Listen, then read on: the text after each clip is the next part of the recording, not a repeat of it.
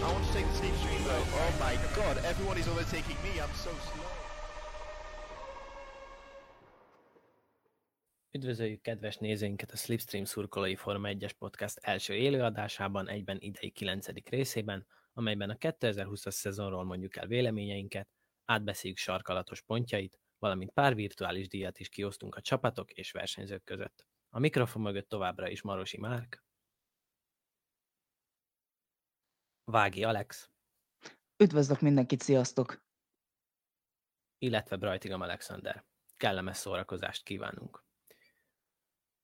Első témának pedig azt hoztuk, hogy mindenki elmondja a véleményét 2020-ról, melyik a kedvenc, mi maradt meg belőle emlékként a jövőre nézve. Hát kapásból ugye már maga ez az év nem volt egy nagyon egyszerű év, ugye márciusban bejött a koronavírus, amely a teljes világot megállította, és ezzel együtt a Formula 1-et is.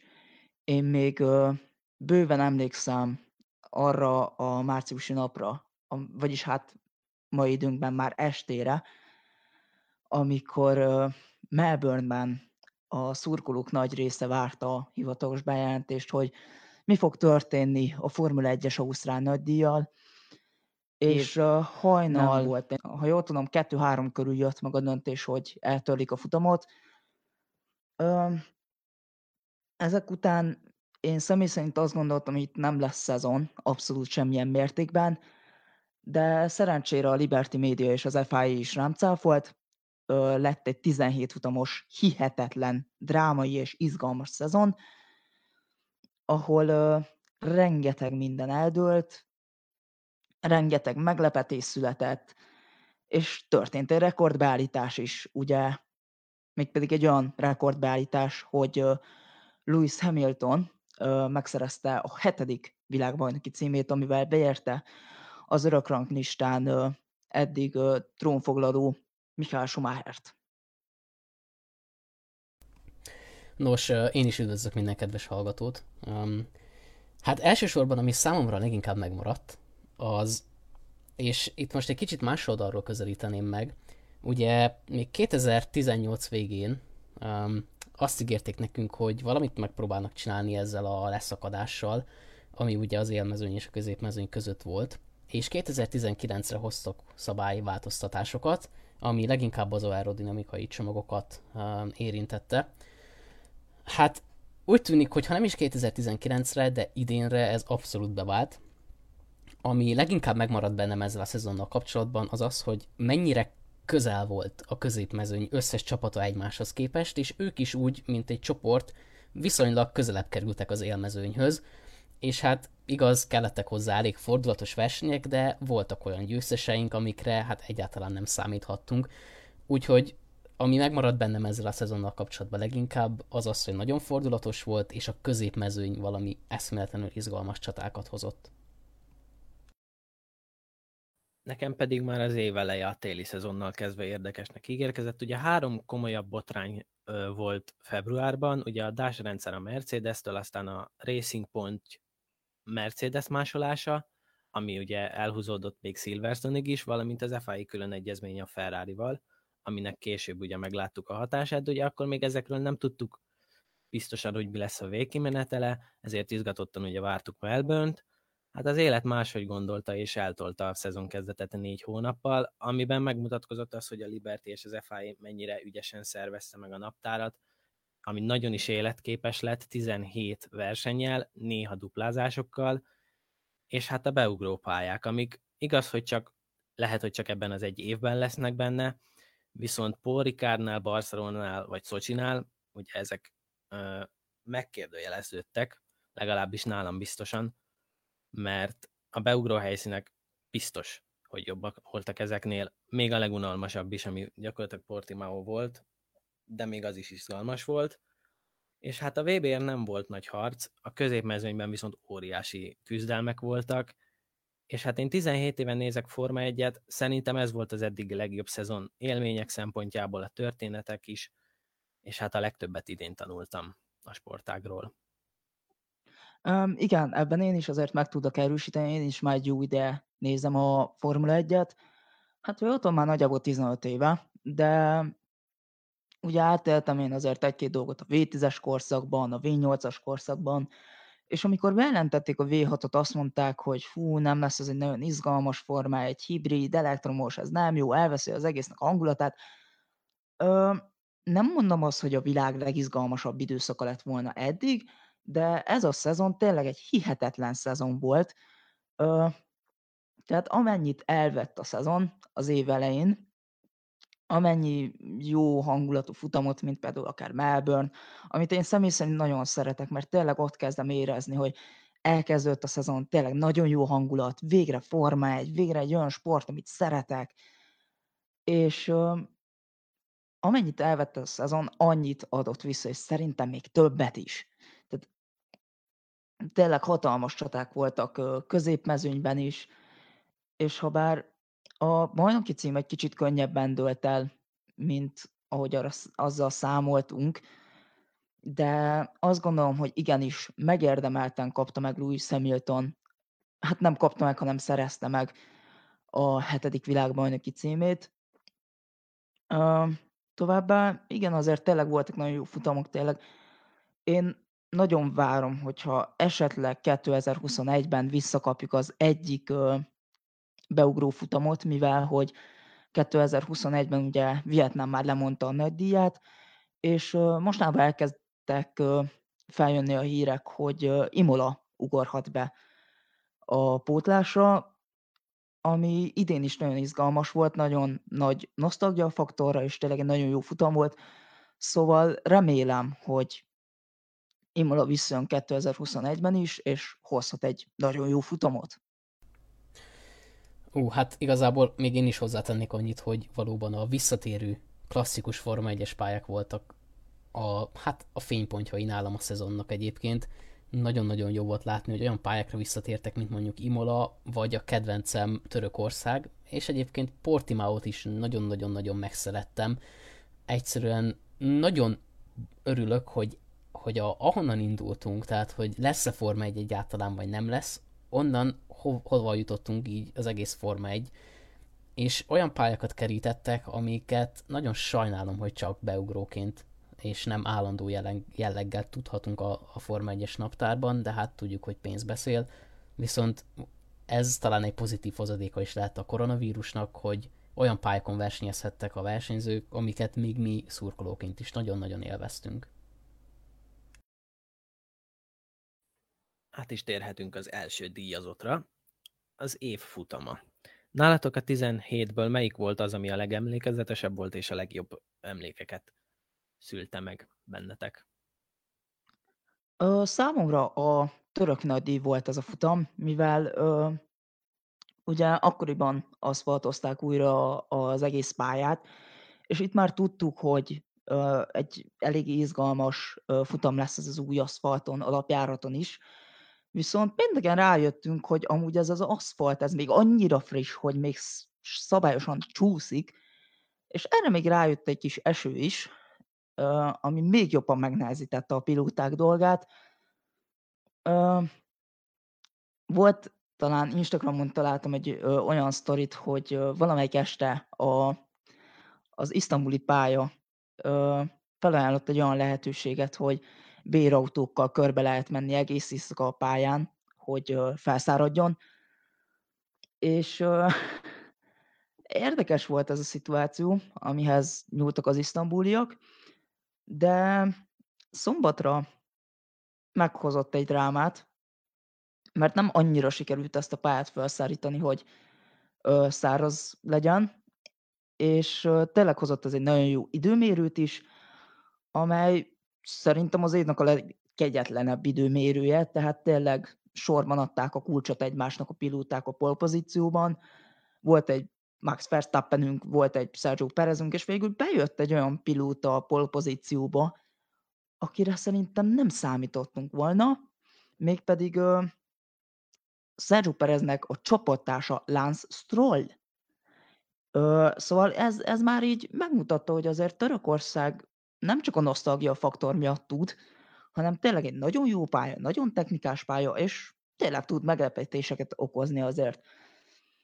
Továbbá ugye azt is érdemes megjegyezni, hogy Lewis Hamilton, ha jól tudom, nagyjából csak úgy a középmezőny elejébe tudott elhelyezkedni az időmérőt követően, nagyjából, ha jól tudom, 7.-8. helyre kvalifikált, de innen is megmutatta, hogy mennyire hihetetlenül jó pilóta, és tényleg az egyik legnagyobb tehetsége akár a 2000-es évek második felének is, és a 2010-es éveknek is, továbbá, hogy tényleg a legdominánsabb pilótája a hibrid érának, mivel megszerezte a 7. világbajnoki címet hihetetlen futammal, egy hihetetlen győzelemmel, és a futam még azért tartogatott jó pár izgalmat, mégpedig a Ferrarinak a fantasztikus teljesítményét, amit azért idén nem nagyon láttunk, nem nagyon tudták megmutatni ugye az FIA paktum miatt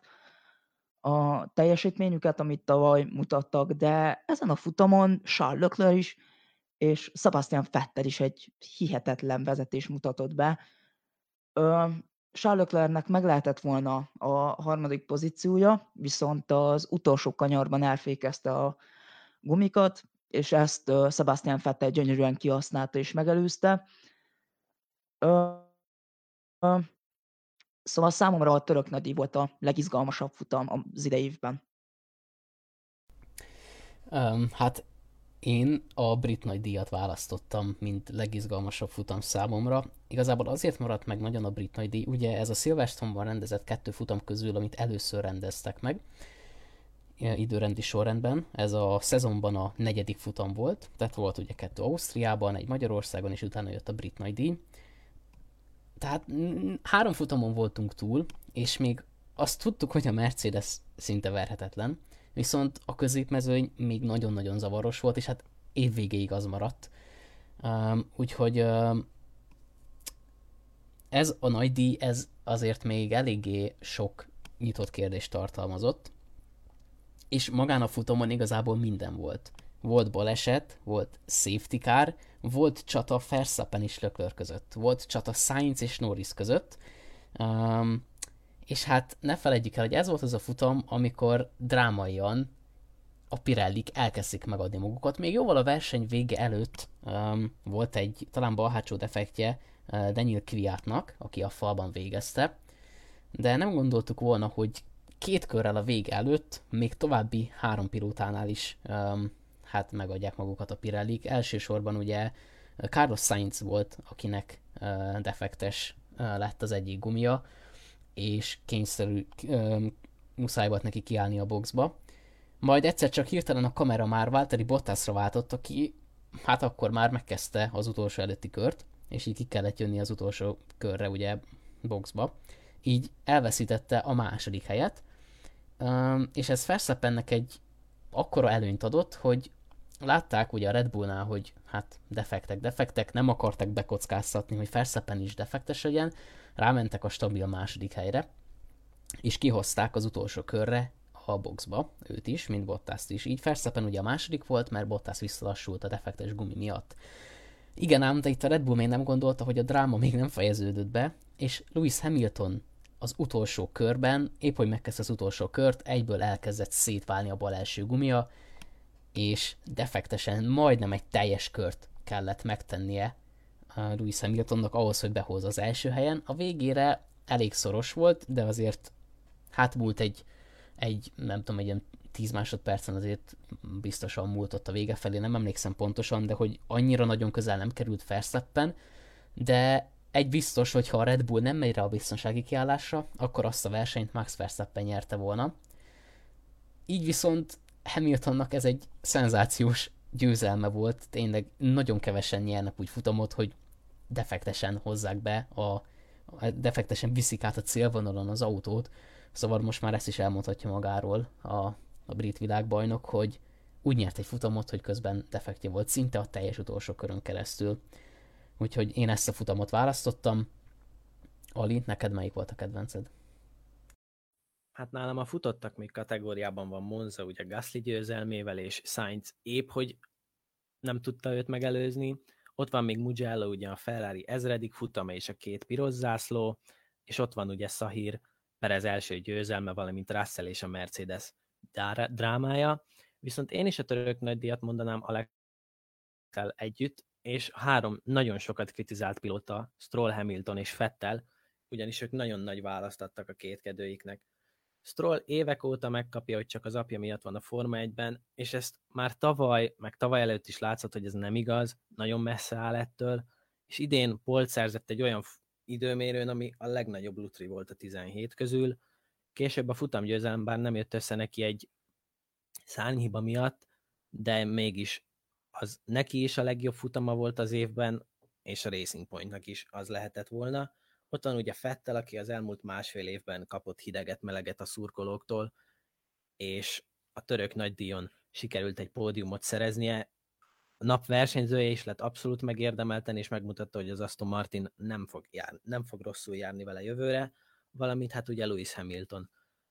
A Mercedes-es bajnoki címeit nagyon sokan nem veszik komolyan, vagy azt mondják, hogy csak az autó miatt van, de egy ilyen pályán, amin a tapadás az egész futam során alig van meg, miközben a csapattárs az összes létező bukóteret felfedezte a futam során, és 30 másodperccel nyerte meg Hamilton ezt a futamot, tehát nincs kérdés. Ez a három ember, amit Törökországban mutatott a kritikusainak, az minden elismerés, megértem el.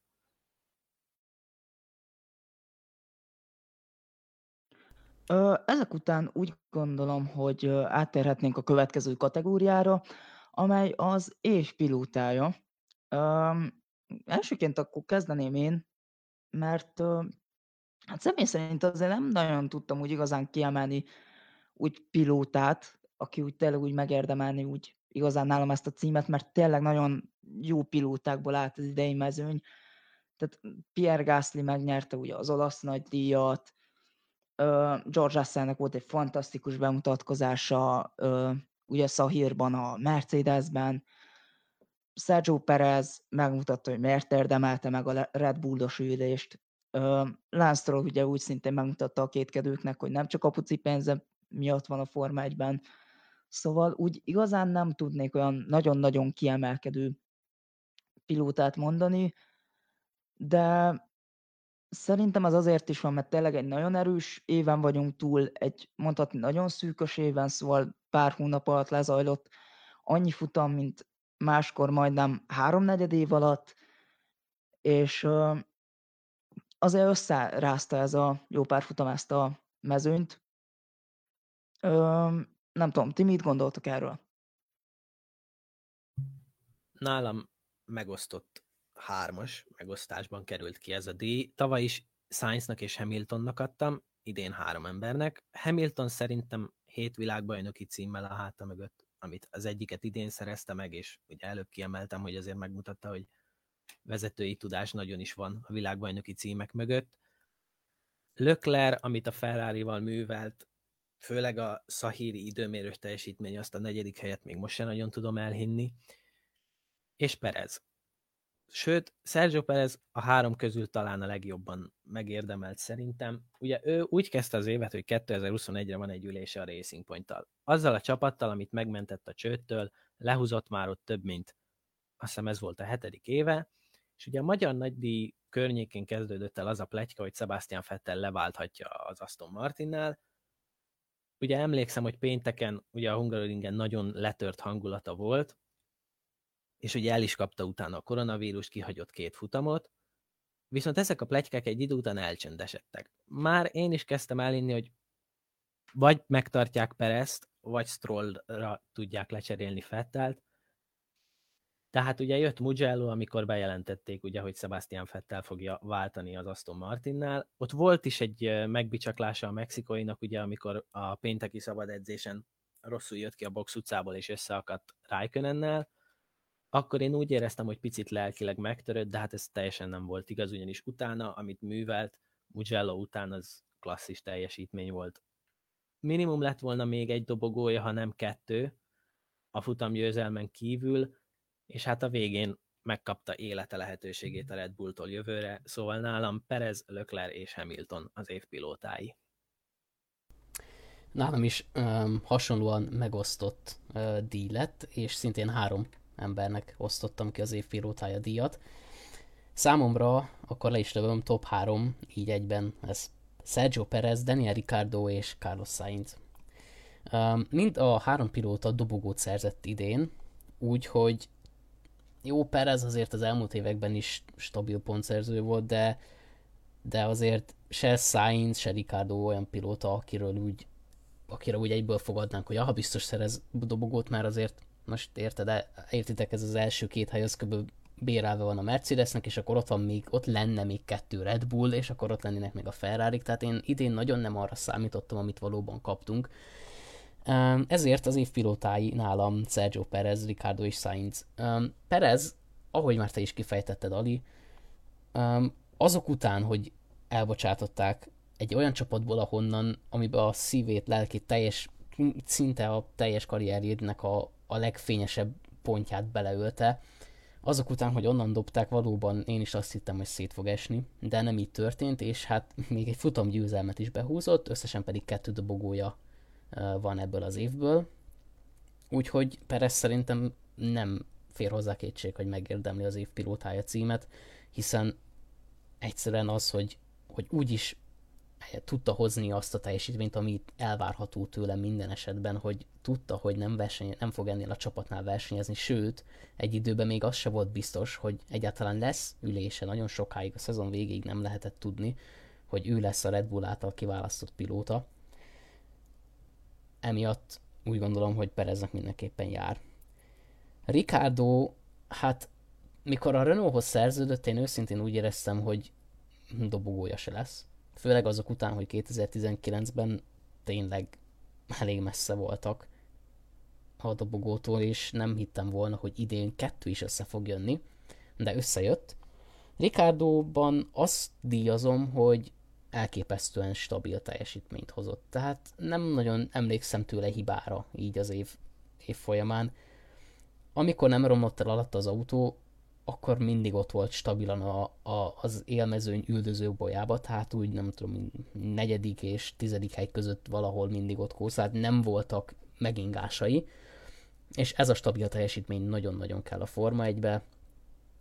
Végig pozitív tudott maradni, és ő is úgy, hogy tudja, hogy távozik, mégis tudta, hogy távozni fog, ugye McLarenhez, mégis nagyon-nagyon ügyes, és nagyon-nagyon stabil teljesítményt tudott hozni.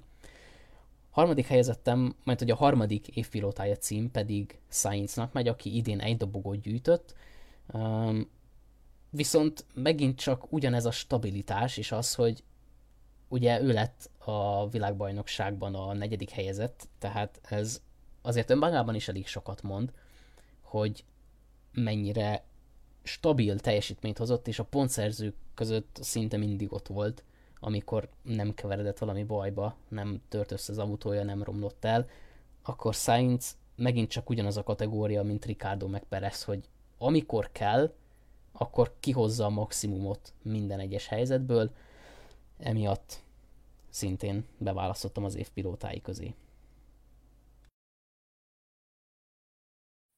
Következő díjazottunk az év csapata. Nálatok melyik istáló hozta a legjobbat az idei évben? Hát nálam az év csapata a Ferrari, viccet félretéve. A Racing Pointot választottam meg az év csapatának, mivel az idei évben nagyon komoly lélekjelenlétről mutattak tanúbizonyságot. Tehát úgy kezdődött az év, hogy a téli tesztek során mindenki elkezdte megfenyegetni, hogy teljes mértékben egy Mercedes kopi, olyan szinten járnak már a tilosban, hogy az FIA hülye nem észrevenni, és hogy súlyos büntetésekre számíthatnak. Tehát minden, aki tudta, ahol tudták, ott megfenyegették, ott betaláltak a Racing Pointnak. A Racing Point pedig hideg fejjel le tudta reagálni ezeket a szituációkat, és meg is lett az eredménye. Tehát aki egy kicsit azért jobban beleolvas a szabálykönyvbe, az látja, hogy itt azért mondhatni nagy lukak vannak azért ebben a szabályzatban megszabva, és ha jól tudom, volt 1-2 pont, ahol találtok szabálysértést, de a legfőbb elemeket az FIA megengedte, úgymond, hogy lekopizzák, de erre azért az FIA is válaszolt, hogy jó, akkor ezt így nem nagyon fogjuk engedni a következő évben, ahogy ugye a Mercedesnek a DAS rendszerét sem fogják engedni, ugye betiltották 2021-től, de nagyon jó volt számomra azt látni, ahogyan a Racing Point teljesített, és tényleg szerintem ők tudták a legtöbb meglepetést okozni. Tehát mindkét pilótájuk koronavírusos lett, beugrott egy olyan pilóta, mint Nico Hülkenberg, megmutatta, hogy még mindig tud, és igenis egy nagyon jó csapatról van szó, és ha így folytatják jövőre Aston Martinként, akkor minden esélyük megvan rá, hogy akár aktív dobogósok is legyenek, és azért azt ne felejtsük el, hogy a csapatban van egy Sebastian Vettel, szabályosan egy vezéregyéniség. Mellette van egy Lance Stroll, aki még tanuló fázisban van, de most eljött az az időszak, egy olyan pilótától tanul, aki egy 4-szeres világbajnok, az egyik legkiválóbb német pilóta, ugye Sebastian Vettel. Ha minden jól jön, ha Vettel nem veszíti el fejét 2021-ben, ha tényleg koncentrálni tud, össze tudja magát szedni, akkor ebből mindenfél pozitívan ki tud jönni 2021-ben. Tehát akár Sebastian Vettel, mert lehet egy jó szezonja, akár Lance Stroll, mert nagyon sokat tud tanulni Vetteltől, akár az Aston Martin, mert két nagyon jó pilótájuk van szerintem. Számomra az év csapata, igazából itt is megosztott díjat adtam, 2 csapatot választottam ki. Az egyiket a teljesítmény alapján, a másikat pedig pusztán az előrelépés miatt. Először mondanám a teljesítmény által kiválasztott év csapatát, ez pedig a McLaren lett számomra. Hozták a konstruktőri bajnokságban a 3. helyet, elég stabilan, 202 pontot gyűjtöttek. Tavaly a 4. helyen végeztek, tehát ez 1 helynyi előrelépés, és 57 ponttal gyűjtöttek többet, ugye.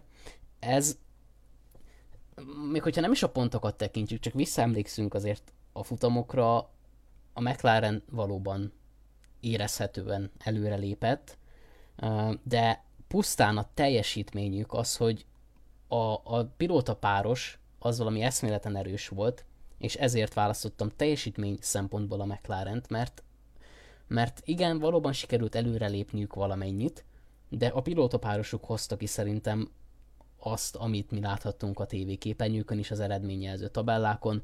Tehát ez a 3. hely, ez úgy összességében a pilótáknak is és a csapatnak is köszönhető, tehát nálam az évcsapata teljesítmény téren a McLaren.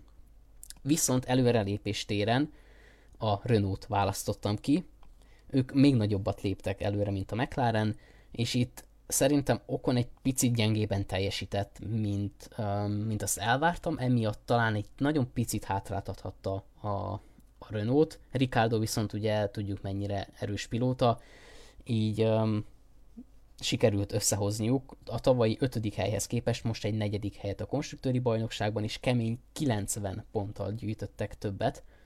Tehát ez is elég árulkodó, nagyon ügyes csapat, nagyon-nagyon látszódik a fejlődés, és igazából itt csak egy dolgot kell mondanom a jövő évre tekintve, és egy kicsit előre is ugrottam pár témát, erről van még beszélünk, de ha így folytatják, akkor Alonso a Mennyországból fog érkezni. De visszatérve egyébként az év csapataira, tehát a McLaren mint teljesítmény, és a Renault mint pusztán az előrelépés miatt, nálam ők az év csapatai. Én akkor lehet, hogy most mondok egy meglepőt, ugyanis nálam az évcsapata a Williams lett. Nagyon nehéz éveken vannak túl, főleg 2017 második fele óta, 18-ban azt hiszem csak 7 pontot, tavaly 1 pontot szereztek, és nem kezdődött jól a szezon. Ugye a főszponzoruk kiderült, hogy eléggé kamusan átverte őket, és ugye jött a pandémia, ami egy pénzügyileg nagyon instabil istálónak, azért a legtöbb esetben egyenlő a bezárással, ők viszont túl tudtak élni.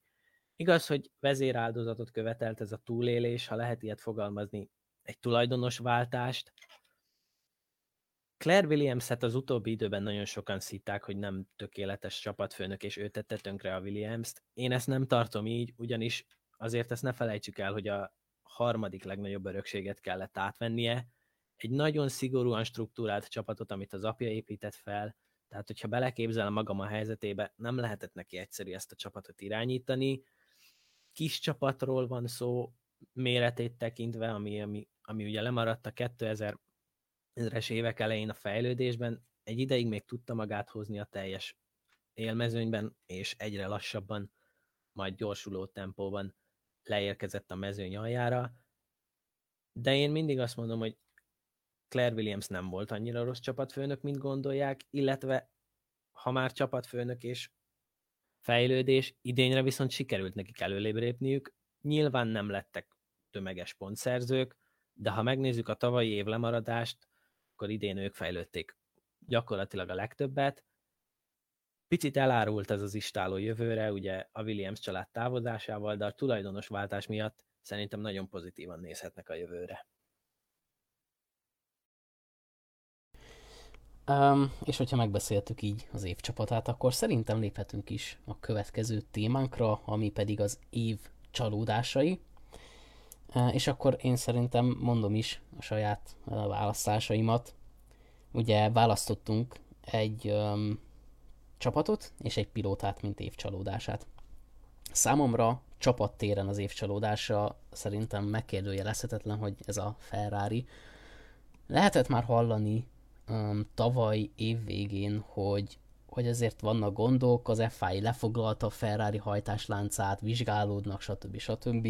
Visszaesés várható, mindenféle híreket hallottunk, és igazából nem hazudtak a hírekbe, igazolódott az, amit mindenki nem igazán várt, amitől mindenki, főleg tifózi félt, mégpedig az, hogy a Ferrari valóban visszaesett, és motortéren egy nagy csapás érte őket. Ugye, hogyha trükközést nem is tudták bizonyítani az FIA-nál, de rákényszerítették őket, hogy építsék át a motort, így pedig sajnos konstruktőriben a 6. helyen végeztek, ami nagyon-nagyon régen voltak már ennyire rossz helyzetben.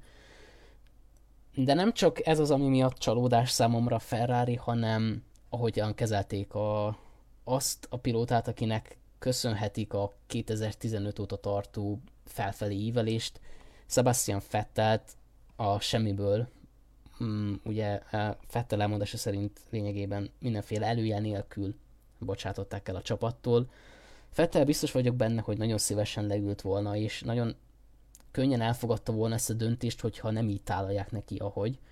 Ugye a híresztelések arról szóltak, hogy Vettel és Binotto egy időben arról beszélgettek, hogy hosszabbítani fognak a szerződésen, majd egyik napról a másikra jött a telefonhívás Vettelnek, hogy akkor nem kívánják folytatni vele a munkát 2021-től. És ezt még jóval a szezon kezdete előtt bejelentették. Nem hiszem, hogy ez jót tett lelkileg Vettelnek. Ugye itt lényegében elveszett a bizalom 100%-osan, és erre még rátett az, hogy a csapat, nem hiszem, hogy annyira jól bánt vele, amit a képernyőn láttunk, abból nem az jött le. Egyedül a közösségi médiában láthattuk azt, hogy igen, Vettel még a csapat tagja, valóban ott van, de amit a pályán láthattunk, elrontott stratégiák, rengeteg, persze nem azt mondom, hogy szándékosan, de azért elrontott kerékcserék, nagyon-nagyon rosszul kijött dolgok Vettelnek a pályán, és néhol nem akarok konteókat gyártani, de eszméletlenül, indokolatlanul nagy volt a különbség Leclerc és Vettel között, és hogyha megnézzük a tavalyi pontkülönbséget, nem annyira tragikus, messze nem annyira tragikus a tavalyi évvégi pontkülönbség köztük, mint amit idén láttunk. Én azt mondom, hogy a Ferrari valamilyen szinten teljesen kizárta Vettelt a csapatból, elkülönítette. Azt persze megértem, hogyha a jövő évi autófejlesztésébe már nem vonják bele, de szerintem sokkal kevesebb beleszólása volt már akár a beállításokba is, mint mondjuk Charles Leclercnek, szóval ebből a szempontból nekem a Ferrari volt az év csalódása, mint csapat. Pilóta, így gyors leszek, Valtteri Bottast választottam, sokkal többet vártam tőle, mint amit idén hozott, ráadásul azok után, hogy ugye megnyert az első futamot, ott még volt bennem remény, meg ugye koronavírus, aztán jött ez a Black Lives Matter, és komolyan mondom, én egy kicsit elhittem, hogy Hamilton például ez a Black Lives Matter, meg mindenféle politikai dolog az majd kicsit el fogja terelni a figyelmét, és Bottas úgymond előnyt kovácsolhat ebből, de ennek az ellenkezője történt. Minden egyes ilyen megmozdulás, amit Hamilton tett, az csak erősítette őt lelkileg, és jót tett neki. Szóval Bottas nem tudott lépést tartani Hamiltonnal, de folyamatosan konstans lépés hátrányba került, és egyszerűen évvégére annyira el volt vesz a Bottas, hogy Verstappen a harmadik helyen sokkal közelebb volt hozzá, mint ugyanabban az autóban Bottas Hamiltonhoz. Emiatt választottam Bottas, mint az év csalódását. Hát én személy szerint az év csalódásának pilóta szinten nem Valtteri Bottas, de úgymond egy hozzá hasonló pilótát, Alexander Albont választottam, és ezt most elmondom, hogy nem csak ő miatt, tehát nem feltétlenül ő miatta. Azért azt meg kell jegyeznünk, hogy Albon egy olyan csapatba került, ami hát mondják pilóta temetőnek, de nem hiszem, hogy maga a csapat lenne pilóta temető, hanem a versenyző. Tehát a csapattárs egy olyan Max Verstappen, aki egy ős tehetség. És ezt bátran kimondom, tényleg egy ős tehetség. És az elmúlt években, hát ugye amikor elkezdte a karrierét, ugye még eléggé agresszív volt, és néha nem nagyon találta a sebességet, de szép lassan, ahogy fejlődött, ezt az agresszivitást, ezt át tudta konvertálni egy olyan sebességbe, és egy olyan tudásba, amit szerintem nem sok pilóta tud mostában elérni, és ehhez még az is hozzájárult, hogy megtanult egyszerűen olyan szinten beilleszkedni a csapatba, hogy szabályosan egy állat lett. És ezt a jó értelemben mondom. Tehát én nagyon régen láttam ilyen pilótát, aki ennyire harcias lenne, aki ennyire elkötelezett lenne a versenyzés és a csapat iránt, mint Verstappen. És aki nem csak úgy néz a csapattársára, mint csapattárs, hanem igenis úgy, mint egy első számú ellenfél. És ezt tavaly is megmutatta, Gaslynál, Kvyattal is megmutatta, tehát egy hihetetlen pilótáról van szó Verstappen személyében, és sajnos elérte azt, hogy egy újabb pilóta, hát hogy mondjam, talán nem meghalt, de kicsit azért elgyengült mellette ugye Alexander Albon. És nem vitatom Albonnak a tehetségét, abszolút nem, mert tényleg ugyanolyan fantasztikus tehetségű pilóta, mint Pierre Gasly.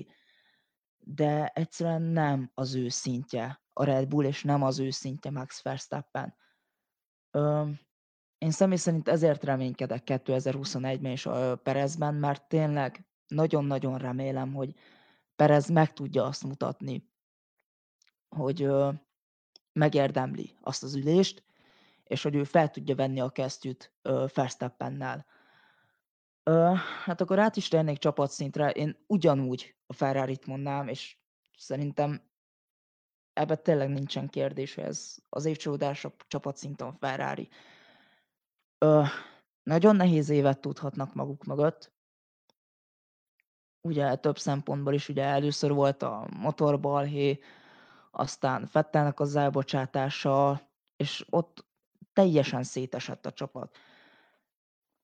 És én azt gondolom, hogy ennek úgymond a fő katalizátora a csapatfőnök Mattia Binotto, aki, ha jól tudom, ugye a csapatfőnök előtt talán technikai igazgató volt, és akkor úgy jónak tűnt, egy elég jó technikai igazgatónak, de csapatfőnöknek sajnos nagyon rossz Mattia Binotto, egyszerűen nem tudja kezelni ezt a csapatot, mert ha a Ferrariról beszélünk, akkor egy hatalmas presztízs, egy hatalmas csapatról beszélünk, és akár sportautózásban, akár csak szimplán az utcai autózásban, szerintem a világ legnagyobb neve a Ferrari.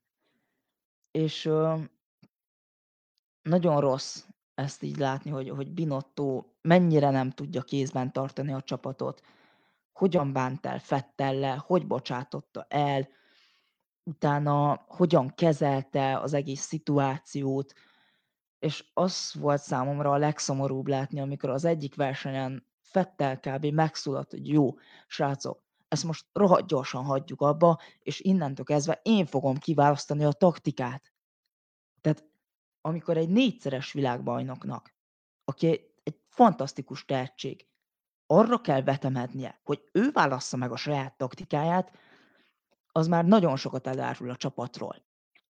Az idejében nagyon szétesett a Ferrari, és remélem, hogyha nem is 21-ben, de 22-re vissza tudnak jönni az élmezőnybe, mert 21-ben nagyon jó pilótapárosuk van Sainz és Leclerc-rel, de még Binottóban még egy kicsit kételkedek. Sőt, nem kicsit, nagyon.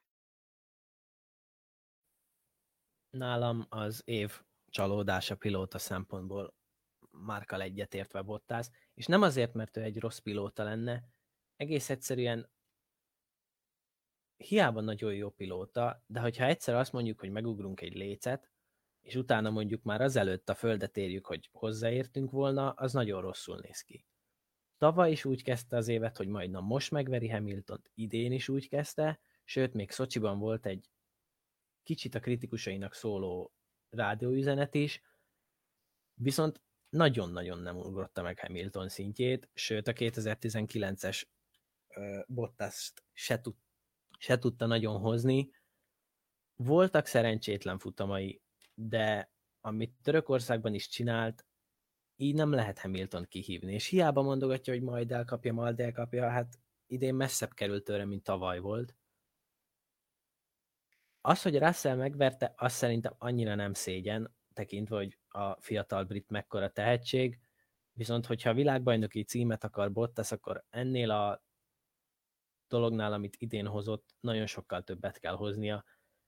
Nem mondom, hogy Rosbergnek kell lennie, mert nincs két ugyanolyan pilóta, de ez így, hogyha jövőre a Red Bull fölfejlődik, és most már egy olyan második számú pilótájuk lesz, mint Perez, akkor azért lehetnek ott izzasztós megbeszélgetések Totó és közte.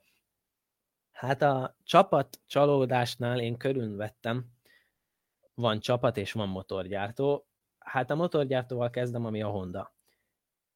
Ugye 5 éve jöttek vissza elképesztő nagy elánnal, hogy na majd most a McLarent újra világbajnokká tesszük, mint volt az 88-ban, meg 89-ben.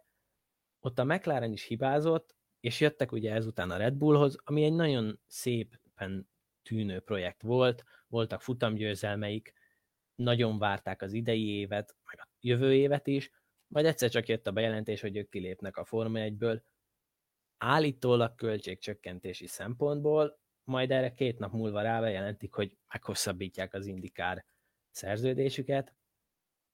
Nálam ők most megint csalódás. Picit ez még jobban is fáj, mint a 2008-as kilépésük.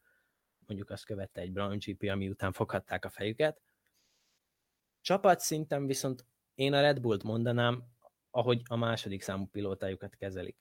És ez nem a pilóta programjuknak a kritikája, ugyanis nézzük meg Sainz, Ricciardo, Gasly, Tsunoda, minimum 4, és ugye Vettel, 5 ember minimum a Red Bullból jött a Forma 1-be. Viszont ez már zsinórban a második év, amikor odavisznek egy tehetséget, aki tényleg tehetség. Gasly, Albon, láttuk idén Gasly mit tud. Egy hihetetlenül jó pilóta, én Albont egy picit még nála is jobbnak gondolom, és tavaly, amikor helyet cseréltették őket, azt hittem, hogy na majd most Albon tudja hozni legalább a második pilóta szintet. 19-ben úgy nagyjából hozta, majd jött 2020, egy nagyon nehezen vezethető autó, és azért azt ne felejtsük el, ez Albonnak még csak a második teljes éve volt. Úgy, hogy a csapattárs egy olyan pilóta, ami, mint ahogy Alex is mondta, megzabál bárkit, aki mellé ér, és nem tudták kezelni se pszichésen, az év végére nagyon szétesett Albon. Tehát amilyen rádióüzenetei voltak, úgy tűnt, mintha Albon nem elfelejtett volna vezetni, de versenyezni, illetve a versenyszellemet, mint hogyha kiölte volna belőle ez az év. És az, hogy még jövőre még nem is adtak neki ülést Tsunoda helyett, én ezt picit rossz dolognak tartom, mert ha már Gasly és Kvyat is kapott még egy plusz évet az Alfa Taurinál, jó, én értem, hogy vissza lehet jönni tesztpilótai jellegből, de azért én adtam volna neki egy lehetőséget jövőre. Kíváncsi leszek, hogy Perezzel mit kezdenek. Az biztos, hogy az ő egója már ki fogja bírni Verstappent. Azért egy másodéves Gasly, meg egy másodéves Albon nem biztos, hogy jó ötlet volt. De ezzel nem a Red Bullt bántom annyira, csak azért remélem, hogy jövőre egy könnyebben vezethető autót adnak Perez alá is, illetve hát Albonnak is valahogy majd csinálnak visszatérést. És akkor szerintem lépünk is a következő díjra, ami az év meglepetései. Azért mondom többes számban, mert itt is kettőt pontozunk, vagy kettőt választunk, egy csapatot és egy pilótát, mint meglepetést.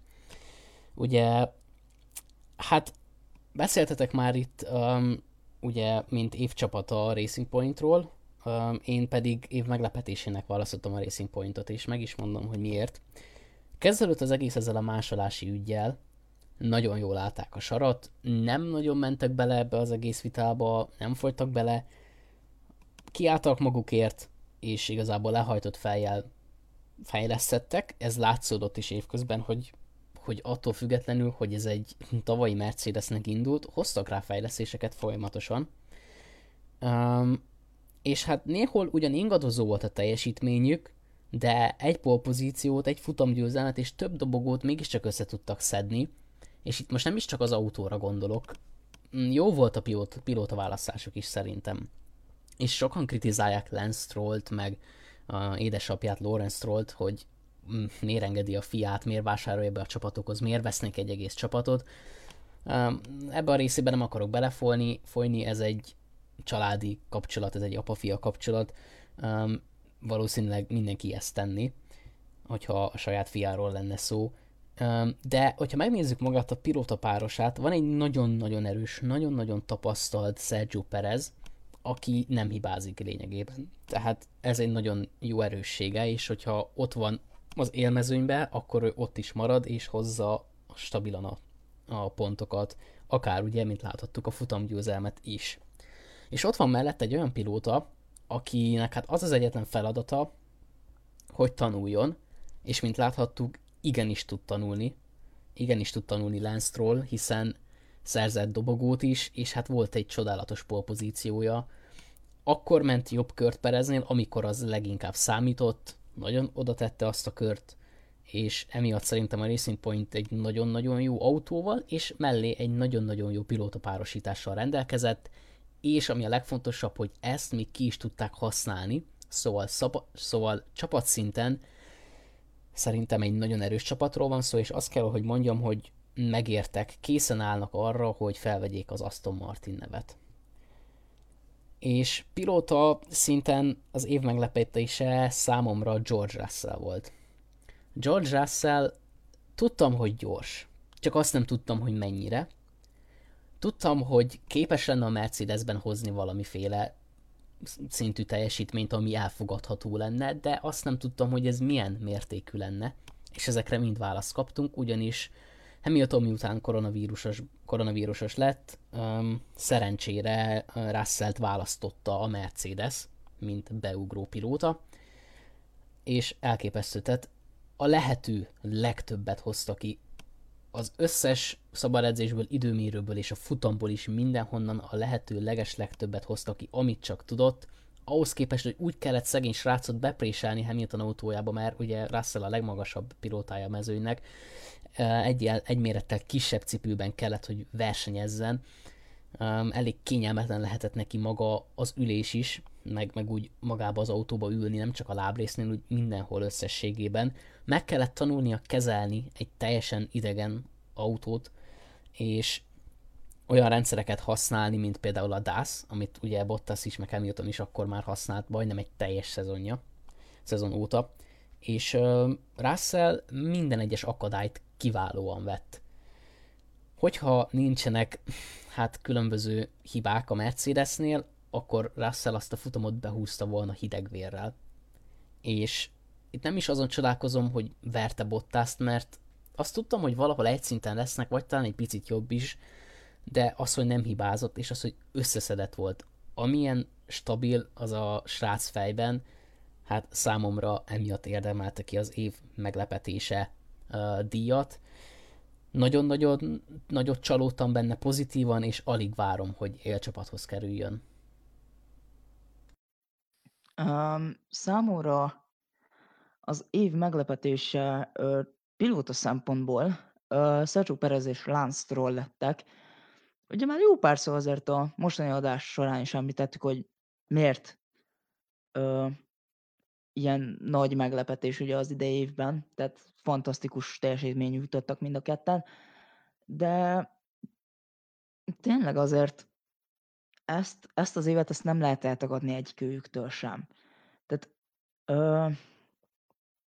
ugye Lance Stroll már eléggé belecskatujázva abba az állapotba, hogy csak apuci pénze miatt van ott, tényleg nincsen tehetsége, F3-ból mély jön föl, ugye Euro F3-ból, ami még alacsonyabb szint volt, mint akkor ugye a GP3, és nagyon-nagyon ki lett zárva úgymond az F1-es közösségből, de szerintem az idei évben megmutató, hogy igenis jó F1-es pilóta, és tényleg egy nagyon jó úton el tud kezdeni haladni,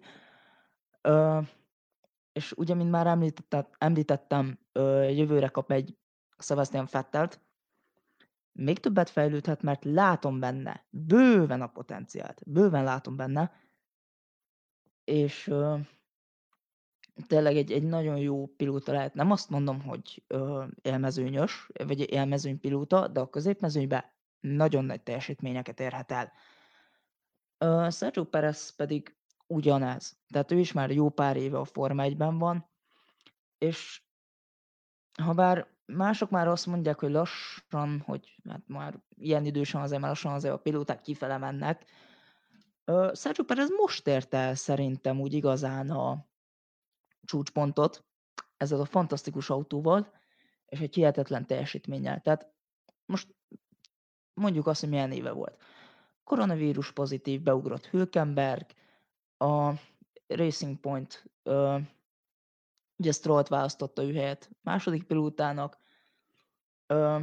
Volt egy-két úgymond érzelmi mélypontja, de ugye Raikkonennel való találkozás ugye a Box utca kijáraton, és akkor még nem is említettük a bahreini esetet, amikor lehalt az autó a vége előtt, és akkor megjött Sakhir szinte a semmiből, mert tényleg az első körben Charles Leclerc, Max Verstappen találkozott, vitték magukkal Sergio Perezt is, Perez az utolsó helyről nyerte meg a futamot.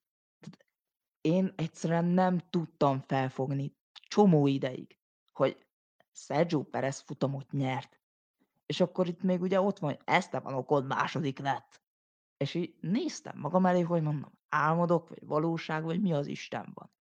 Mert nem tudtam el, tehát tényleg egy hihetetlen futam volt, és Perez nagyon megérdemli ezt a Red Bullos ülést, amit megkapott 2021-re, és reménykedem tényleg, hogy meg tudja szorongatni Verstappent. Itt már azért jöttek hírek, hogy Verstappen sokkal jobb lesz az időmérőkön, meg minden. Én ezt nem feltétlenül vitatom el, ezeket a kijelentéseket, mivel ugye tudni lehet, hogy ahogy a Mercedes Hamiltonra szabja az autót, ahogy a Ferrari Leclercre szabja az autót, úgy a Red Bull Verstappenre szabja az autót. És akármilyen jó pilóta Perez, meg akármilyen jó pilóta Vettel, van egy sajátos stílusuk, amit nem lehet olyan könnyen átalakítani egy full más pilótáira. De azért hozzá tud szokni a teljesítményhez, meg az egész autóhoz. És azt gondolom, hogy Perez van akkora tehetség, hogy megszorongassa Verstappent. És ha nem is fogja agyonverni az időmérőkön meg a futamokon, de egy egát nagyon remélek kettők között. És akkor ezzel a lendületen én át is térnék az évcsapatára, ami egy picit meglepetés lesz szerintem, de a McLaren. Tehát az év meglepetése, igen, csapat szempontjából nálam a McLaren, és szerintem azért itt egy páran így megkérdezték, hogy ez így hogy. Mert igen, jó, nagyon jó a teljesítményük, konstansan fejlődnek, de megtaláltak egy olyan pilótapárost, ami tényleg egy hihetetlen pilótapáros, tehát Carlos Sainz és Lando Norris, két fantasztikus pilóta, két nagyon nagy tehetség, és 2020-ra a McLaren össze tudott rakni egy fantasztikus autót, és ezt mind egy Renault motorral. Tehát azért nem a Renault erőforrása a világ legjobb erőforrása, de bejöttek konstruktőri harmadik helyre. És egy olyan zárófutammal, ami elképesztő volt. Tehát tényleg nagyon jó teljesítmény volt a McLaren-től a zárófutamon, habár ehhez kellett azért Stroll kicsit gyengébb teljesítménye és Perez kiesése is, de megérdemelték a harmadik helyet, és én az év elején nem hittem volna, hogy itt lesz a McLaren. Tehát hamarabb néztem volna ki ugye a Racing Pointból, hogy tényleg úgy konstansan, tehát rendesen a harmadik helyen lesznek, nem egy ilyen utolsó futamos harccal, de a McLaren rám cáfolt azért, és tényleg behozta a harmadik helyre ezt az autót, és azt jegyezzük meg, hogy jövőre megkapják a Mercedes erőforrást, és a Mercedes erőforrás alapjáraton egy szörny erőforrás, egy hihetetlen erőforrás, amit kisajtoltak belőle eddig, már az is elmebeteg teljesítmény, és amit még ki tudnak sajtolni belőle, mert szerintem még van benne bőven kisajtolni való.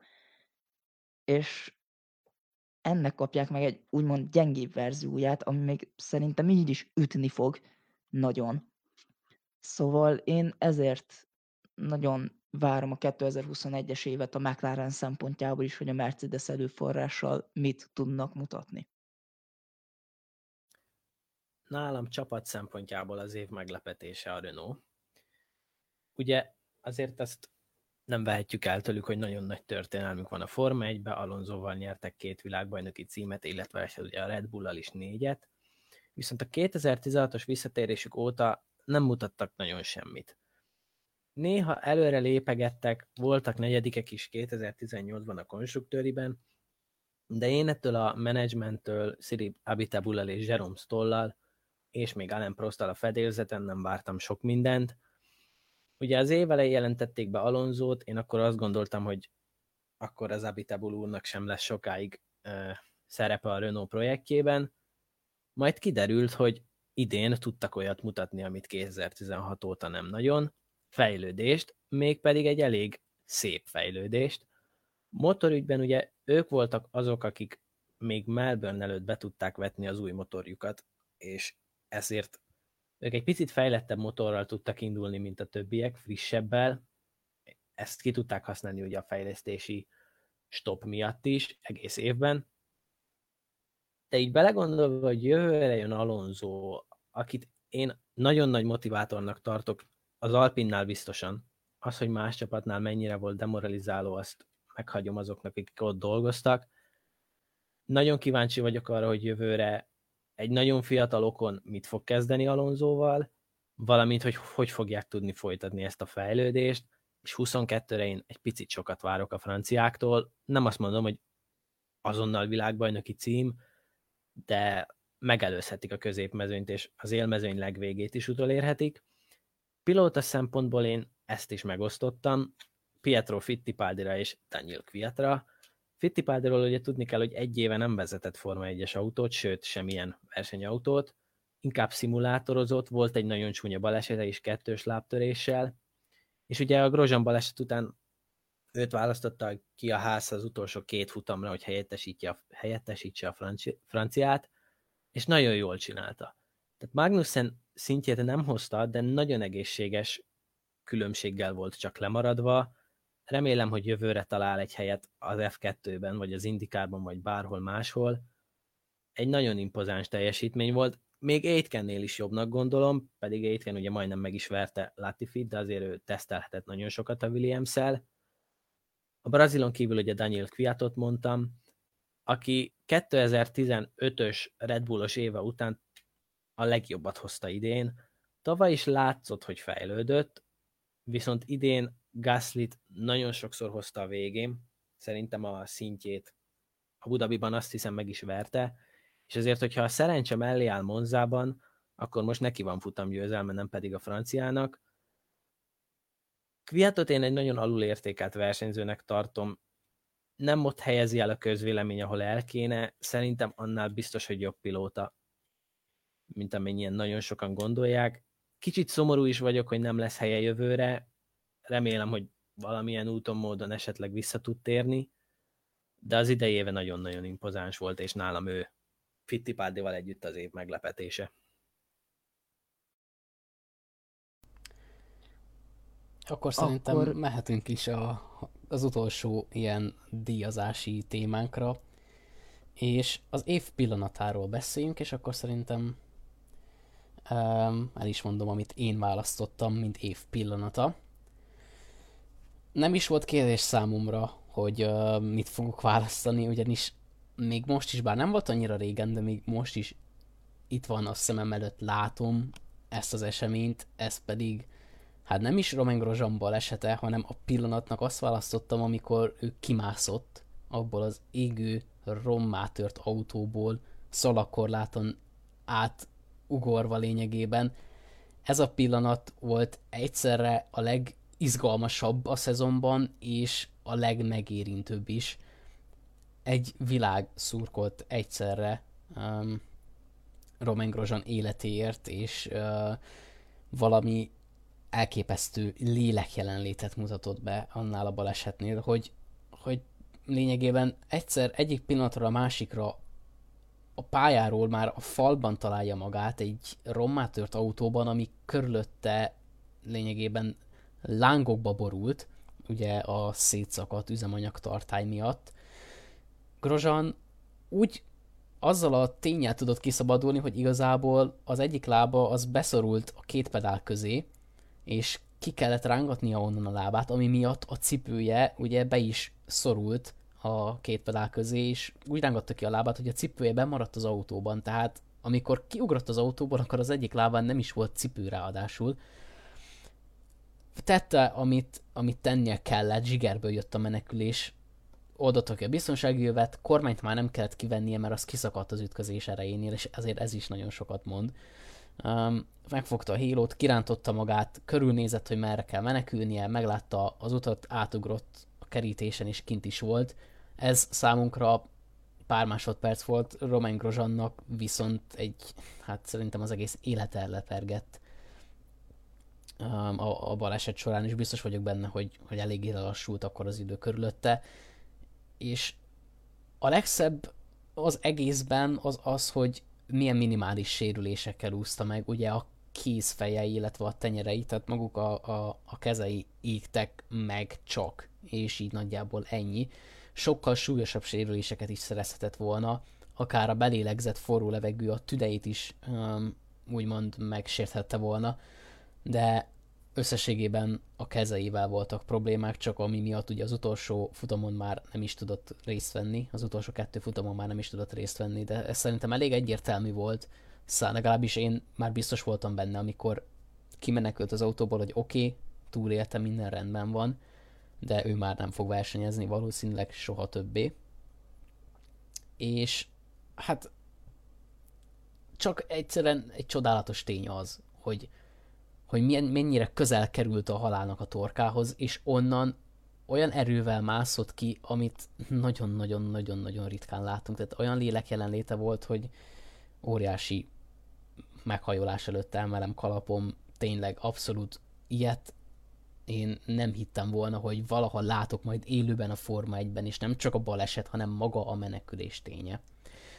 Ezen kívül pedig az év pillanata még, hogyha maradunk ezen a pályán, akkor Perez győzelme innen is, nem csak amiatt, amit már ugye elmondhatok ti is, hogy mennyire stabilan hozta a versenyt, hanem azzal a tudattal hozta ilyen stabilan a versenyt, és ezzel a futamgyőzelmet is, hogy neki még meg kell küzdenie egy ülésért, ez pedig a Red Bull ülés, és sikeresen megküzdött érte, és megkapta a Red Bull Racing második számú ülését Verstappen mellé. Úgyhogy szerintem ez is egy csodálatos pillanat volt, hogy Perez, aki alatt a legjobban rezgett a léc, megnyerte az év legkritikusabb pillanatában azt a futamot, amit igazából, hát nem mondom, hogy nem kellett volna megnyernie, de nem neki állt, hiszen az első körben visszaesett az utolsó helyre. Szóval, hogyha valahol nyert volna futamot Perez, még mindig inkább azt mondom, hogy a török nagy díj, ahol ugye második lett, de ezen a futamon aztán abszolút nem számítottam az ő győzelmére, és mégis összehozta, és szerintem ezzel megmentette nem csak a 2021-es ülését, hanem a teljes karrierjének adott egy második esélyt. Igen, tehát én is az év pillanatának Grosjean balesetét említeném meg, de én nem feltétlenül a kiugrás, meg a kimenekülés pillanatát, hanem pont a balesetet. És ezt most ne vegyétek rossz néven, nem azért mondom el, hogy annyira örülnék, hogy balesetet szenvedett, hanem az adódó biztonság, amiért annyit küzdött az FIA. És most, hát ugye, ami balesettel ezt össze lehet vetni, az Niki Lauda balesete 1976-ban. Ahogy megtörtént a baleset, egyből Lauda flashbacken volt, mert ugye ugyanaz, lángcsúva, autó, egyszerűen nem tudném, mi van vele, és amikor így összevetettem, hogy mekkora különbség volt az akkori technológia és a mostani biztonság között, hihetetlen. Tehát az egész monokoknak a felépítése, a kokpit, a halo, egyszerűen az egész olyan szinten gyönyörű számomra, hogy milyen szinten biztonságos lett az F1, és én ezért nagyon nagy hálát adok az FIA-nak, és amikor például bevezették a Halo-t, akkor én is úgy voltam, hogy nem a legszebb, eléggé csúnya, de ha ez ad a biztonságra, akkor jól van.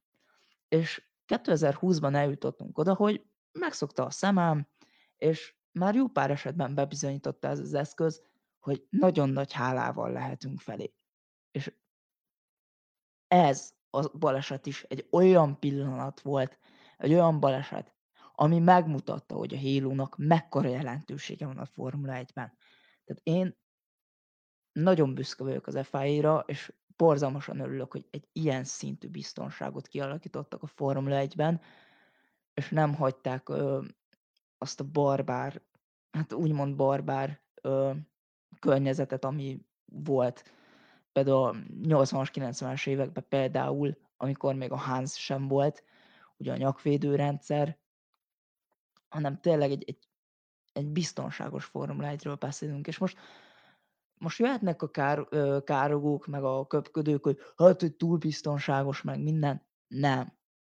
Ez az a biztonság, amit egy Formula 1-es autó 360 km/h-nál kell neki. Tehát amit nem megérdemel, de ugye ami kell az autónak 350-nél. Szóval igen, én ezt nevezném az év pillanatának, de még azért van jó pár nagyon szép pillanat az évben, ugye például amikor Mick Schumacher átadta Lewis Hamiltonnak ugye az apja sisakját, a Mercedes-es sisakot, amikor Hamilton megnyerte a 7. világbajnoki címet. Nem feltétlenül vagyok egy Mercedes párt, tehát én most itt elmondom, hogy azért szerintem az olyankorú embereknek, mint jó magam, aki Formula 1 rajongó, azért abban a korban nőtt föl, amikor Michael Schumacher versenyzett, és nagyon nagy hatással volt ránk szerintem az ő teljesítménye. És miután Lewis Hamilton megnyerte a török nagy díjat, és igenis, 7-szeres világbajnok lett, én személy szerint elérzékenyültem, és én soha nem vitattam el Lewis Hamilton világbajnoki címeit, de ezek után még inkább nem fogom. Nálam az év pillanata ugyanúgy, mint nálatok, Grosjean balesete legelejétől kezdve a legvégéig, és még talán a jövő évre is átnyúlva. A legcsúnyabb baleset, amit valaha láttam, még visszanézve a korábbi baleseteket is, ekkora lángcsóvát el se hittem, hogy mit tud generálni, utána 5 percig nem kaptunk semmi hírt, egy ideig azt hittük ugye, hogy Stroll is benne van a balesetben, de szerencsére őt utána láttuk, és kiderült, hogy csak a lifetiming. Én még a rosszra se tudtam gondolni, és ez az 5 perc, az teljesen ki is esett, hogy ott mit csinálhattam, vagy mi történhetett. Amikor kiszállt, megnyugodtam, hogy hát akkor csak nagy tűznek tűnt, akkor a baleset nem lehet, majd megláttam a ketté szakadt autót, aminek a fele átment a korláton, és a visszajátszások után is én föl sem tudtam fogni egyrészt azt, hogy élte túl, másrészt azt, hogy egy ilyen becsapódás után nem ájult el, nem stresszelt be, hanem 28 másodperc alatt tudatosan felépítve ki tudott szállni. Ő is mondta, hogy azért egyszer átment a fején, hogy lehet, hogy itt a vég, kétszer ki se tudott szállni, meg is égtek a kezei, a bokája is kificamodott, de a legnagyobb menekülés, amit valaha láttam Forma 1-es autóból, és nagyon szomorú vagyok az miatt, hogy így ért véget ez a pályafutás, amiben több is volt, több is lehetett volna, és szerintem sikeres volt, de hogyha jövőre tényleg kap egy búcsú versenyzést, vagy a Mercedes-től, vagy a Ferrari-tól, ugye azt is mondja a ház, hogy velük is lebeszélheti egy búcsúkört bármilyen pályán, akkor az pedig jövőre fog indulni az év pillanata címért. Hát a futottak még kategóriában én Gasly és Perez győzelmét mondanám. Gaslyét az elmúlt egy év hullámvasútja miatt, Perezét pedig azért, mert ez egy karrierre tett eddig koronát, az eddigi 10 évét ismert el ez a győzelem, és jövőre én azt mondom, hogy egy teljesen új karrier kezdődik neki a Red Bull-lal. Vettel elbúcsúztatása Ferrarival, ahogy végig tapsolták a pedokban, ahogy Leclerc csinált neki egy búcsi sisakot, az éneklés a futam után az mécsestörő bármelyik Ferrarisnál, és hát Hamilton 7. világbajnoki címe újraírta a történelmet, jövőre valószínűleg még jobban újra fogja. Egy nagyon érzelmes szezon volt, nagyon sok emlékezetes pillanattal, ugye nem is mondtuk még, hogy a szezon is úgy kezdődött, hogy teljesen érzelemesen, ugye elmaradt, sokáig kérdéses volt, hogy meg lesz tartva, ugye az FIA-nak és az Liberty-nek a hathatós közreműködésekkel sikerült megtartani, szóval nekem az ausztriai rajt is egy nagyon érzelmes volt, de a best of the best az Romain Grosjean balesete, és talán utóhatásai is. És akkor igazából a díjak végére is értünk. Hát szerintem akkor is fordulhatunk itt az utolsó témánkra, még mielőtt elköszönnénk. 2021, egy új kezdet, de nem új autókkal. Ugye, hát a szabályok azok nagyon minimálisat fognak változni, inkább aerodinamikailag az, amit mi látni fogunk a pályán, meg egy-két olyan dolog, ami nem látható számunkra, kisebb változtatások, de az erősorrend valószínűleg nem fog felborulni olyan mértékben, mint ahogy mondjuk felborult az elmúlt években, vagy változás történt. Nagyon-nagyon apró dolgok történnek, inkább a pilótapiacon történt jelentős mozgás. Ti mit vártok 2021-től? Hát érdekes év lesz, annyi biztos, mert ugye, mint már említettük, ugye ugyanazok az autók lesznek szinte, ugye egy nagy csapatot kivéve, ugye a McLaren, ami új erőforrást kap, és emiatt szerintem szinte az egész autót, hát már mint ott a motor körüli részt, ezt át kell alakítani. De érdekes lesz, annyi biztos ez a 2021-es év, és amennyiben most nekem ideadnak egy papírt, hogy a teljes szezont, ahogy most van a tervezet, mindenféle kiesés, törlés nélkül lefutják, én most azonnal aláírom. Nem érdekel, hogy milyen okok vannak, hogy Hamilton újra világbajnok lesz, unalmas, nem érdekel.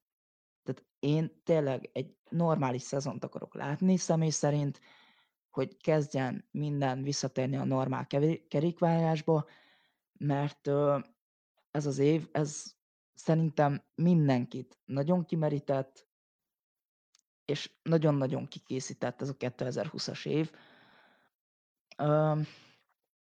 De várom tényleg az Aston Martinnak a teljesítményét is, a Ferrarit is azért várom, hogy hátra tudnak fejlődni,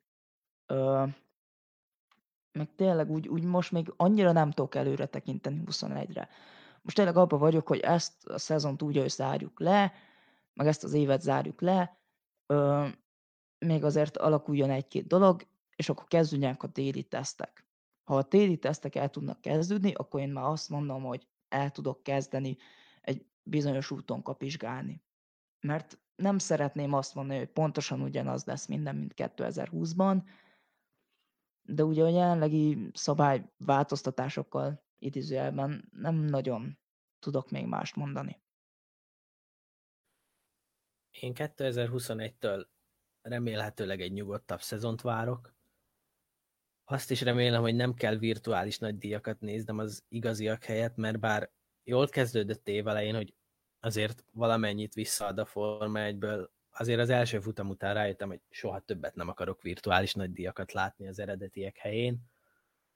Világbajnoki cím szempontjából az idei év után nem merem azt mondani, hogy Bottas valahogy el tudná kapni Hamiltont. Inkább attól fog függeni ez a 8. világbajnoki cím, hogy a Hondának a búcsú motorja mennyire lesz erős. Hogyha egy szinten tudnak lenni a Red Bull-al, vagyis a Red Bull egy szinten tud lenni a Mercedes-szel, akkor nagyon döntő lesz az, hogy Perez mennyivel lesz jobb második pilóta Bottasnál. Ha már Perez, én tőlem minimum várok egy vagy két győzelmet, hogyha nagyon tippelni kéne, akkor egy Perez győzelem Mexikóban azért az elég szép lenne, elnézve azt, hogy az elmúlt években a Red Bullnak az egyik legerősebb pályája volt a mexikóvárosi. Aston Martintól én azt várom, hogy Stroll Vettel mellett megmutatja, hogy igenis még jobban megmutatja, hogy jobb pilóta, és Vettel is megmutatja az Aston Martinnál, hogy akik azt mondják, hogy ez a 4 VB címet a szél hordta össze, azoknak hát nagyon-nagyon-nagyon nincs igazuk. Russellnek ez egy karrier döntő éve lesz. Harmadik évét fogja megkezdeni a Williamsben, ami jövőre még ugyanúgy sereghajtó csapatok között lesz, és nem hiszem, hogy egy negyedikbe is bele fog menni 22-től. Hamilton, ha megszerzi a 8. VB címet, én nem látom értelmét annak, hogy nem merjék berakni mellé Russellt. Érdekes páros lenne, Hamilton akkorra már minden rekordot megdöntene, hogyha meg lenne neki a 8. Nem kellene védővonalat húzni mögötte Bottasszal. Teljesen értelmetlennek tartanám, ha nem Russell kapna meg a Mercedes ülését 22-re. Viszont, hogyha így lesz, és Bottaszt megtartják, akkor Russell nagyon sok csapatnak lehet. Akár a Renault-nak, akár még a McLarennek is, vagy hát ki tudja, hogy mit reagálnának a csapatok arra, hogyha hirtelen George Russell azt mondaná, hogy jó, hát akkor köszi, ennyi volt a Mercedes junior támogatások, és menni szeretnék másfele. Valamint ugye jövőre jön egy teljesen új pilóta páros a háznál, picit megtartják ezt a kémiát, hogy lesz egy picit nyugodtabb, szerethetőbb versenyző, és egy őszintébb, nyersebb pilóta.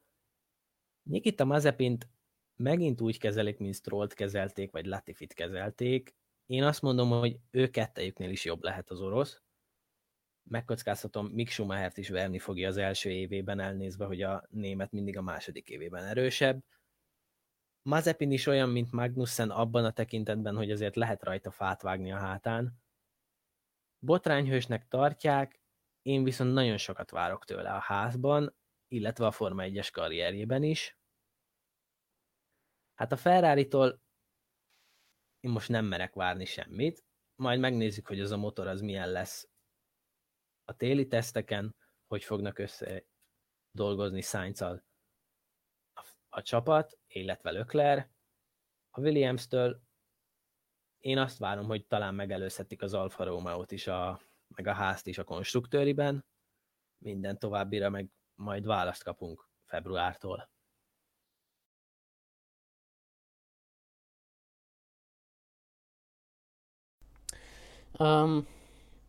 Számomra igazából a legérdekesebb kérdés az valóban ez a hát ez az új pilóta párosítások a csapatokhoz. Tehát például Sainz mire lesz képes a Ferrarinál, és nem csak, hogy az akkori technikából mit tud majd kihozni, hanem hogyan fog Leclerchhez viszonyulni, milyen lesz a teljesítménye Leclerchhez képest.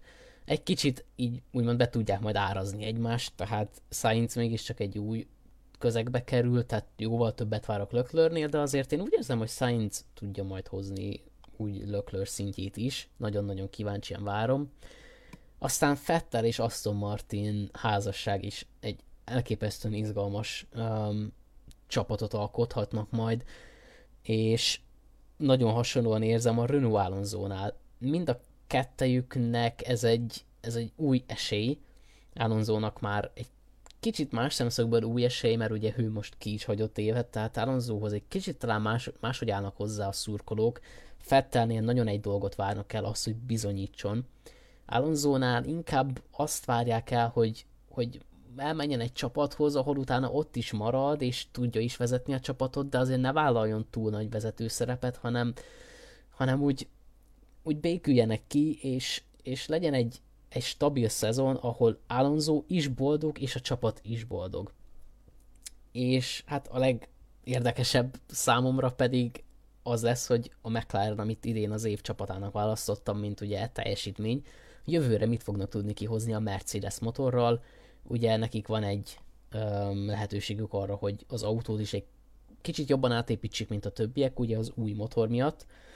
Hát a pilóta párosítása McLarennél pedig csak további izgalmakat ad arra, hogy várjam 2021-et, hiszen a híres nagy Joker Lando Norris mellé megérkezik a másik nagy mém király, Daniel Ricciardo. Elképesztő párosítás lesz, egy idén is nagyon erős csapattal, egy még erősebb motorral, hát nagyon-nagyon-nagyon várom, hogy ebből mi lesz 2021-ben, és nem tudom, hogy van-e esetleg valamelyik kötöknek még valami hozzáfűzni valója ehhez, a részemről ennyi. Hát szerintem akkor ezzel így ezt a kis blokkot is le is zárhatnánk, és kaptunk amúgy egy kérdést a így van. Live alatt, mindjárt idézem. Mi a véleményetek arról, hogy a Red Bull elhasznált már pár pilótát? Már szeretnéd kezdeni? Igen, még hozzátette azt is, hogy érti itt úgy, hogy sok pilóta csere volt az utóbbi jó pár évben. Igen, akkor kezdem is én.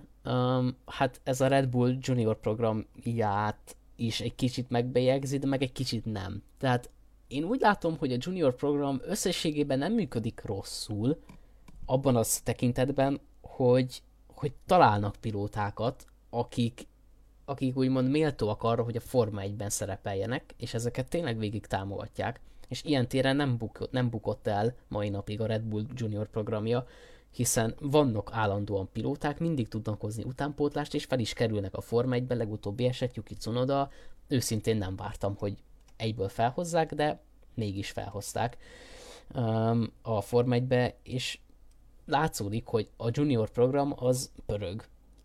De abban a szempontból meg nem működik, hogy felhozták ugye Daniil Kvyatot annó még Ricciardo mellé, és hát nem nagyon sikerült kibontakozni a csapatnál, utána felhozták ugye a helyére Verstappent, ott volt egy jó pilóta párosítás, majd amikor Ricciardo lelépett, akkor jött Gasly, nem sikerült elkényelmesedni a csapatban, nem sikerült bizalmat kiépítenie, és ahelyett, hogy további bizalmat szavaztak volna neki, és azt ígérték neki úgy eredetileg, hogy megtartják, hát 2019 második felétől már Alexander Albon szolgált a Red Bullnál, tehát megszegte az ígéretét a Red Bull, és Alexander Albont felhozták, majd most meg azt látjuk, hogy Alexander Albont is kidobták a csapattól.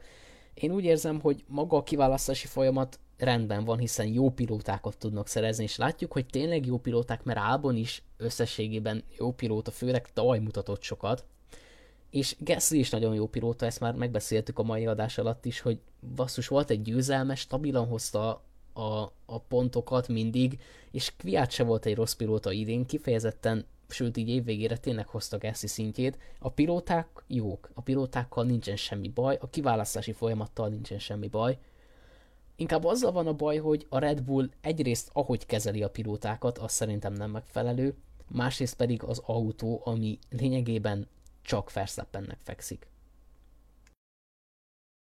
Én ugye az év csalódásai között ugye kiemeltem a Red Bullt, és a második számú pilóta kezelését jegyeztem meg náluk. Én is azt gondolom, hogy elnézve azt, hogy Sainz most ott van a Ferrarinál, Ricciardo ott van a McLarennél, jön jövőre Tsunoda, ott van Gasly, ott van Verstappen, Vettel egy 4-szeres világbajnok. Szóval a pilóta neveldéjük nem rossz. Az, hogy picit több kinevelt pilótájuk van, mint F1-es ülés, hát egy idő után a Ferrari is erre a sorsra fog jutni, hogyha ennyi tehetséget csinál, de ez nem probléma.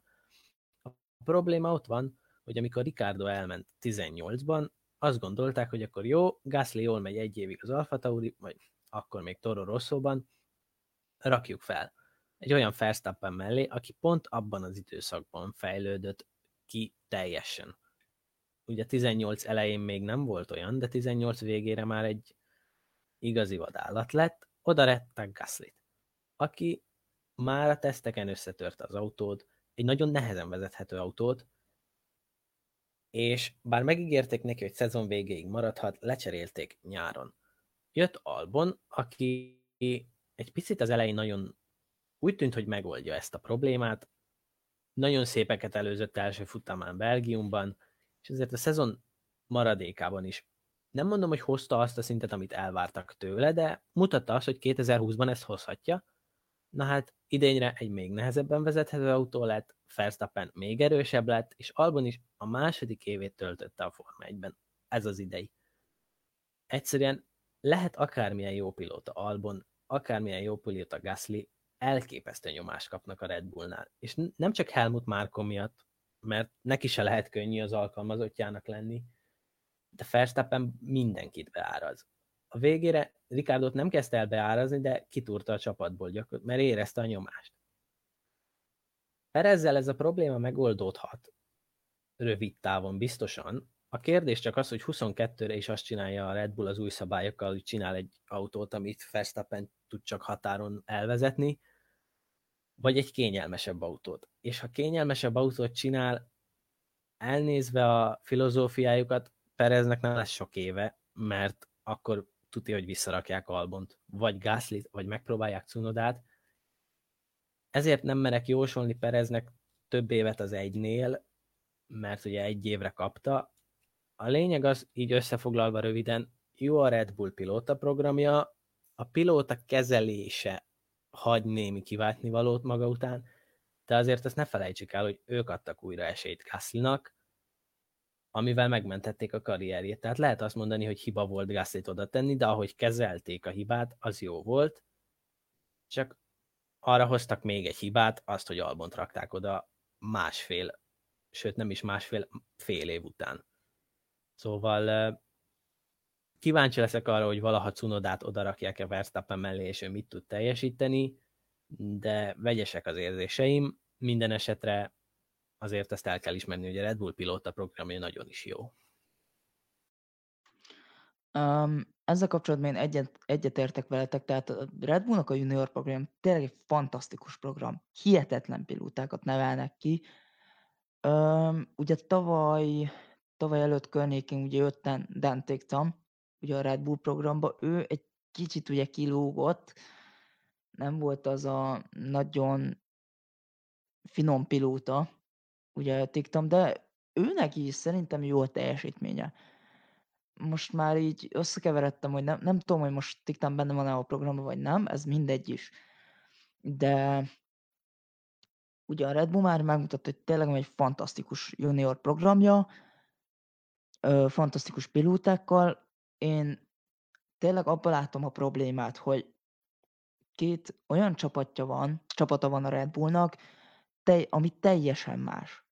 Tehát, hogy látszik azért az Alfa Taurin, hogy egy egyszerű pilóta nevel, de itt szoknak be a pilóták a Formula 1-be, és utána megkapják a Red Bullt, ahova már tényleg azok a pilóták kerülhetnek be, akik képesek kivégezni az egész mezőnyt egyszerűen. Tehát ugye ezt látjuk Ricciardónál, láttuk Vettelnél, most látjuk Verstappennél. És Ugye felkerült Verstappen a Red Bullhoz, kapott egy Ricciardót, mondtátok ti is, hogy szépen kitúrta. Mert ugye ilyen volt alapból a stílus, hogy kis agresszív, néha picit egomán, de van tehetsége. Egy hihetetlen tehetséges pilótáról beszélünk Max Verstappen esetében. És ugye, mint már mondtam most is, meg ha jöttem az elmúlt adásokban is mondtam, hogy Verstappen egy hihetetlen állat lett. Tehát egy szabályosan egy szörny lett egyszerűen belőle, és a jó értelemben mondom. És tényleg felzabálja a pilótákat, akár a Red Bull, akár Verstappen. Én személy szerint abban látom a problémát, hogy ez a taktika, ez az egy-egy év, ez már nem működik. Mert jó, beszoknak a Formula 1-be, de én szerintem kell még egy év ahhoz, hogy a Red Bullnak a szintjére beszokjanak. És hogyha úgy dobják be őket a mélyvízbe, az adott juniorokat, hogy még nem nagyon vannak rendben itt a Red Bullnak a szisztémájával, akkor kész, vége. Tehát ott egy év után ők elsüllyednek, nagy eséllyel. Ugye ezt láttuk Gaslynál, most láttuk Albonnál, és ezért jött Perez. Mert 10 éve itt van. Tudja nagyon jól, hogy mire számíthat. Volt egy Force Indiában, ami ugye átalakult Racing Point-tá. És azt gondolom, hogy tényleg ezt már most is mondtam rengetegszer, de képes lehet arra, hogy megmutassa, hogy milyen fantasztikus pilóta. És én se adnék neki egy évnél többet. De én nem feltétlenül az autó miatt, hanem azért, mert amennyire fantasztikusan működik a pilóta program, a junior program, bocsánat, most Perez akár ezt így be is árazhatja. Ugye ezzel a teljesítménye, és akkor így megmutathatja, hogy bocsi srácok, de nem a pilótákkal vannak a problémák, nem feltétlenül csak a pilótákkal úgymond, hanem itt az egész szisztéma problémás. Ez még érdekes lehet, de én Cunodától tényleg várok jövőre egy jó évet, és hogyha netán Cunoda kap esetleg egy második évet az Alfa Tauriban, és Perez nem kapja meg a második évet, hanem esetleg Albont visszahozzák. Tehát ez még egy elég érdekes sakjátszma lesz. Itt a Red Bullnál sok lépéssel lehet számolni. Egy dolog szerintem biztos, hogy kaotikus lesz a következő év a Red Bullnak, és a 22 is. És akkor mi ezzel a kis blokkal így le is zárnánk ezt a kis Formula 1-es szezont a Slipstream Podcast részéről, viszont ezzel lendülettem, mivel hogy már csak 2 nap van, ugye hát már kevesebb, mint 2 nap van, ugye 2020-ból, így úgy gondoltuk, hogy akkor fel is vetjük a 2021-es terveinket, mivel hogy hát habár ez a 2020-as év ez nem annyira jött be, és ez ugye, mint már említettük, ez nekünk is eléggé nehéz volt, de nagyon komoly terveket szeretnénk 2021-ben, mint például azt, hogy kicsit kitörjünk ebből a Formula 1-es bázisból, tehát szeretnénk egy fokkal nagyobb teret kisjátítani, és nem csak úgy szeretnénk hivatkozni magunkra, mint Formula 1-es szurkolói podcast, hanem mint motorsport szurkolói podcast. Ennek az első lépése, ha minden jól jön, akkor január 30-án történik meg, amennyiben fogjuk bírni, és tényleg jól bírjuk, ez ugye vizsgai időszaktól függ meg minden egyébtől, akkor szeretnénk leközvetíteni az IMSA Weather Tag Championship első futamát, mégpedig a 24 órás Daytonai futamot. Ezt már így amúgy terveztük, így idénre Le Mans-nal, de nem nagyon jött össze. De ezt jövőre már tényleg szeretnénk betervezni Daytonával például, és akár még tovább is vinnénk. Továbbá szeretnénk azért felvenni a Formula 1 nevelő szériákat, szóval szeretnénk például egy Formula 2-es sorozatot is akár kialakítani, de még van egy jó pár meglepetésünk azért a tarsolyban. Lehet, hogy lesz, ami bejön, lehet, hogy lesz, ami nem. Szóval tényleg nagyon reménykedünk egy jó 2021-es évben mi is, hogy minden rendben lesz, és szerintem ezzel így le is zárhatjuk az idei szezont, az idei évet. Én podcaster társaim nevében is búcsúzom. Hát köszönjük szépen, hogy 2020-ban is a Slipstream podcastet hallgatták, és várunk titeket 2021-ben is, ahol úgy szintén a mikrofonok mögött megtalálható ez jó magam Vági Alex Márk, Marosi Márk és Brajtikem Alexander. Viszonthallásra!